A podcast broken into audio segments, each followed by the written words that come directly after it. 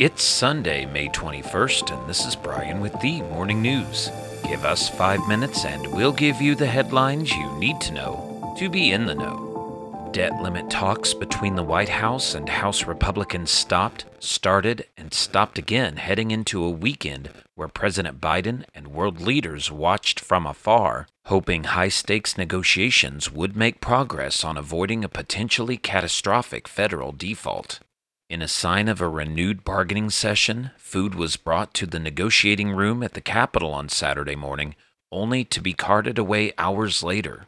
No meeting was likely Saturday, according to a person familiar with the state of the talks who was not authorized to publicly discuss the situation and spoke on condition of anonymity. Mister Biden's administration is reaching for a deal with Republicans led by House Speaker Kevin McCarthy. The sides are up against a deadline as soon as June first to raise its borrowing limit, now at thirty-one trillion dollars, so the government can keep paying the nation's bills. Republicans are demanding steep spending cuts the Democrats oppose.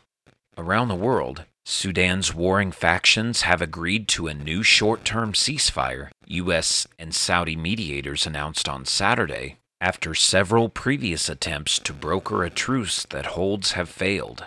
Meeting in the Saudi port city of Jeddah, the Sudanese army and the Rapid Support Forces signed off on a seven-day ceasefire that is due to take effect on Monday, nine forty-five p.m. local time in Sudan, the U S and Saudi Arabia said in a joint statement.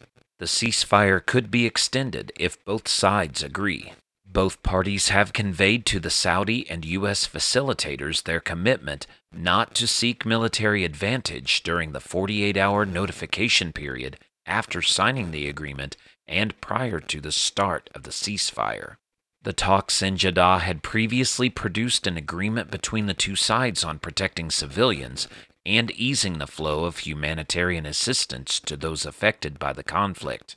Meanwhile, Syrian President Bashar al-Assad was welcomed this weekend on an international stage, returning to the Arab League after an eleven-year suspension.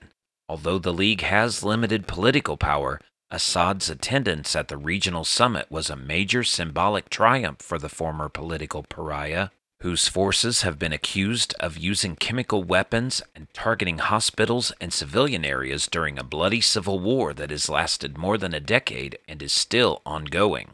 Persian Gulf nations were among those that had previously backed efforts to train and arm rebel factions seeking to overthrow Assad. However, Mister Assad has since reclaimed control over much of the country with the help of Iran-backed militias and Russian air power, and some Arab countries have resumed diplomatic relations. In other news, Mexico City's Benito Juarez International Airport resumed operations on Saturday after it suspended flights for hours due to ash spewing from nearby Popocatépetl volcano. After removing the volcanic ash, checking the runways, and verifying favorable wind conditions, we resumed takeoff and landing operations starting at ten o'clock a.m., the airport said on Twitter.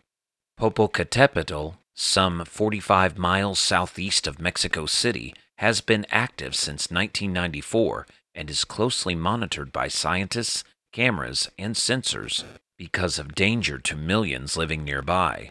Earlier this week, several towns closed schools due to volcanic ash.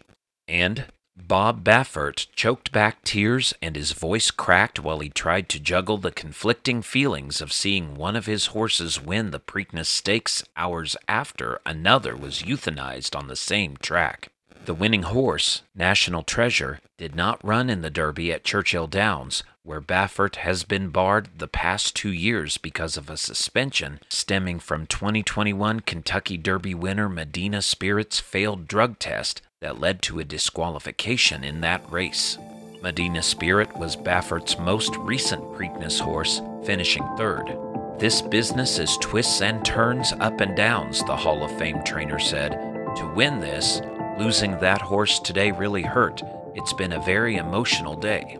Now you know, and you're ready to go with the Morning News. Share this with a friend and subscribe to us wherever you listen to your favorite podcast. You can also sign up for our newsletter at the morning news dot com. Thanks for listening.